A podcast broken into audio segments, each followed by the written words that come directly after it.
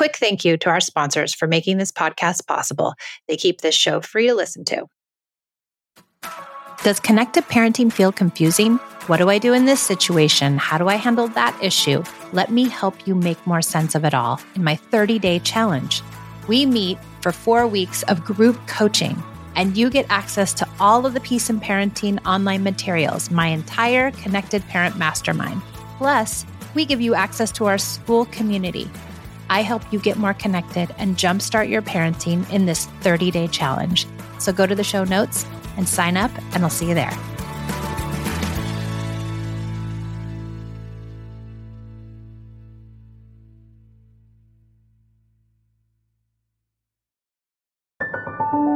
I came to parenting with everything I learned in childhood yelling, punishing, controlling, and shaming. After trying almost every method, I found connected parenting and was totally shocked when empathy, listening, doing away with rewards and consequences, and being a safe place actually worked. It moved the behaviors of my children and it felt good, especially with my very strong willed and highly sensitive oldest daughter. This podcast was born out of the idea of sharing the message and helping parents find more peace in a modern world. Welcome to the Peace and Parenting Podcast. So glad you're here.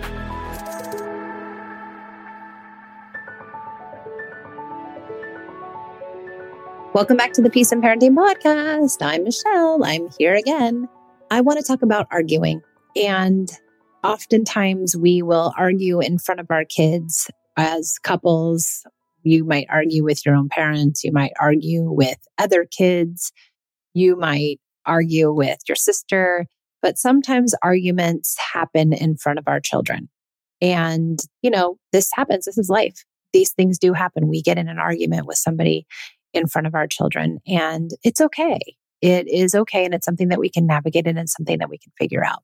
The thing is, is how we argue is important because what we want to avoid are the things that we don't want our children to do, right? So we want to model what a good argument is like. We don't want to throw things or give the silent treatment or ignore our partner or the person that we're arguing with. We don't want to call names. We don't want to throw out insults and belittlement and shame. We don't want to yell and scream in front of our kids. And we don't want to create guilt or make someone feel bad. We really want to be careful about the things that we're doing when we're fighting in front of our kids because these fights happen but we can control the way in which they happen. So if we can avoid all of the things that are icky and all of the things that we do not want to see our children display in the fights that they will have with their siblings or with their friends or with their partners in the future. So what are we modeling then?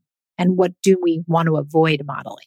And if we can think about fighting with someone in those terms or having a disagreement or having a conflict, if we can think about when you're having a conflict with somebody, and the way in which you're talking to them. Your kids are watching. They are really absorbing all of the things that are happening in front of them. And what is it that you'd like to model to them? What is it you want to show them? What is it you are teaching your child in these moments of really big conflict and upset?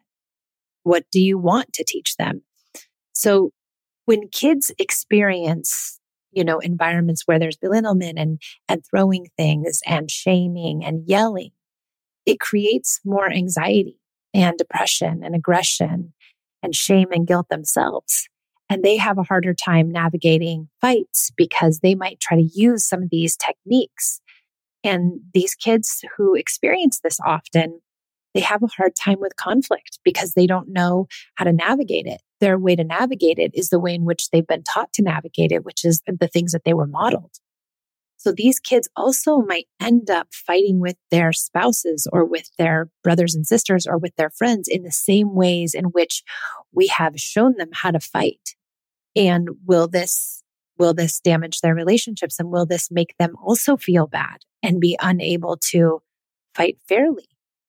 Will they end up being verbal abusers or will they gravitate some to somebody who is verbally abusive.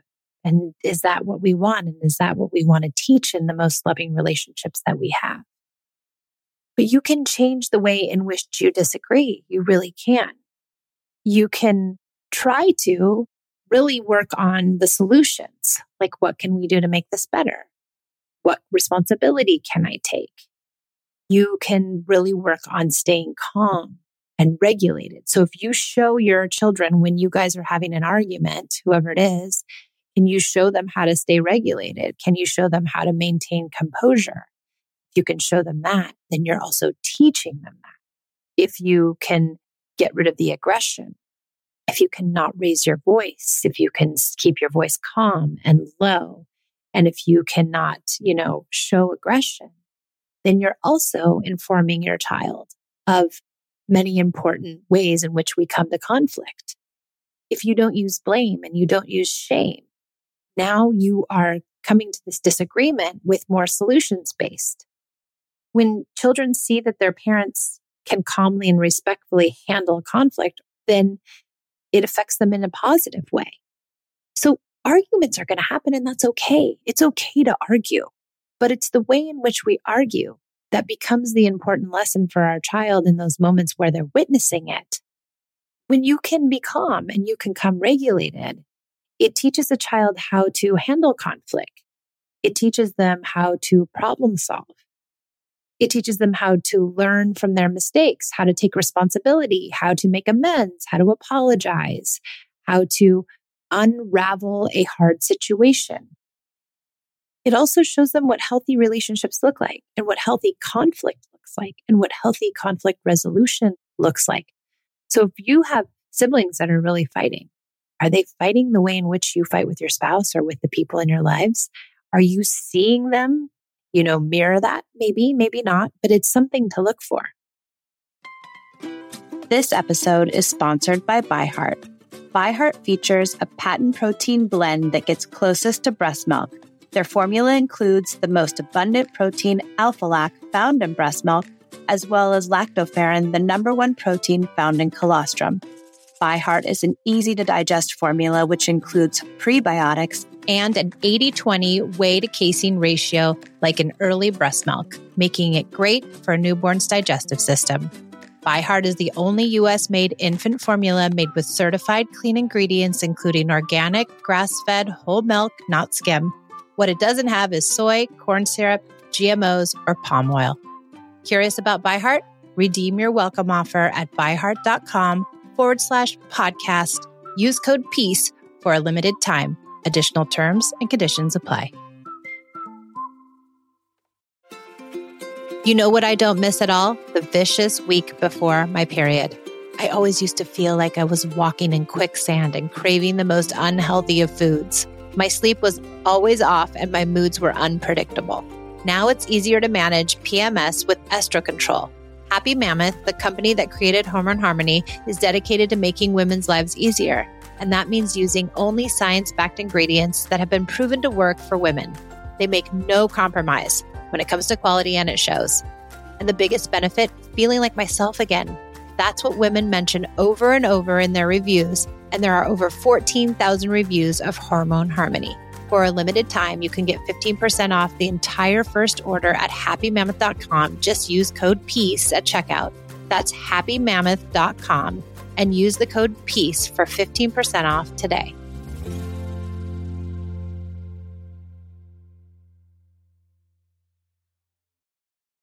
Having a disagreement in front of your kids isn't a horrible thing. It isn't even a bad thing. It's a thing that's going to happen. And to pretend that it isn't won't give you the skills that you need to navigate it. So if you think to yourself, or you can say to your partners, you can say to the people around you, like, listen, let's try not to fight in front of the kids. But if we do, let's have these ground rules in place. Let's really stick to this idea that we are not going to name call. We are not going to give the silent treatment. We're not going to throw things or use belittlement or insults. There will be no yelling and screaming, and there will be no guilt and shame. If you can stick to those ground rules and say, yes, we can have a discussion, but it cannot include these things because those things are going to increase levels of anxiety with our, our children. They're also going to teach them the wrong ways to come to conflict. We don't want our children also to become people pleasers because they shy away from the conflict. So they'll do whatever the stronger person, you know, is suggesting. So if you can come to these ground rules with your partner and say, yes, we're going to agree to these ground rules, then we are going to really teach our children what it looks like to have healthy conflict and to resolve things in a great way. And can you go to problem solving? Can you say, well, I think maybe we should do this? And can your partner respond with, well, that's a good idea, but I was thinking more along, along the lines of this.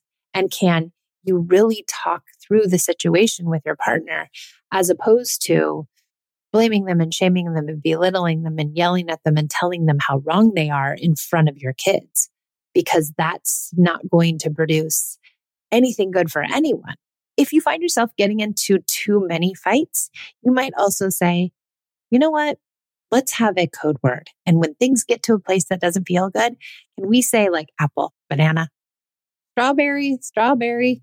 Can we say the code word and, and can we table it until later, until everyone's asleep, until we're alone? Can we table it because it's gotten, it's gotten too far? And can we also agree that the best way to fight in front of somebody is with kindness and calm. And if we can't find the kindness and calm, then we probably shouldn't argue in front of our kids at all. It isn't the argument. It really isn't. It isn't the conflict that's the bad thing. It isn't having a disagreement that's the bad thing. It's using these things that we've seen, right? It's it's coming to the conflict with anger. It's coming to the conflict with shame and embarrassment and unkind words and insults. Those are the things that we we don't want to use in our in our conflict and we don't want to model for our kids because we don't want them to think that that is the right way to resolve a conflict. We want to teach them the right way to resolve a conflict and we teach them a right way to resolve a conflict by modeling that right way. And maybe you need to practice with your partner. You know, maybe you need to say like, okay, here are some phrases that I think we should use when we're having a hard time, when we're arguing. And here are some things that, um, you know, maybe we can use I statements. Maybe we can say, I think this and I believe that and I'm feeling this way. And can you rehearse these so that when it comes up in the moment, you aren't taken off guard? Because if you know what to say and you know what the ground rules were, you'll be head and shoulders above so many other people. So many people get themselves into an argument with their spouse or with their partner or with their friend or with whomever. And all of a sudden the kids are there and they haven't thought about it. They haven't decided on what the ground rules are and they go to town and they start to really dig in with the person in front of them and yell and scream. And and be really dysregulated. And that can create a lot of anxiety and upset and dysregulation and depression, shame and aggression with our kids. We don't want to do that. And over time, it will teach them that this is the way in which they should come to conflict. So you can fight in front of your kids, you can argue with your spouse, but the way in which you do it matters. So find the ground rules for yourself and stick to them with your spouse. And maybe you even need that code word in case things get really dicey that you can exit stage left and return later when the kids aren't around.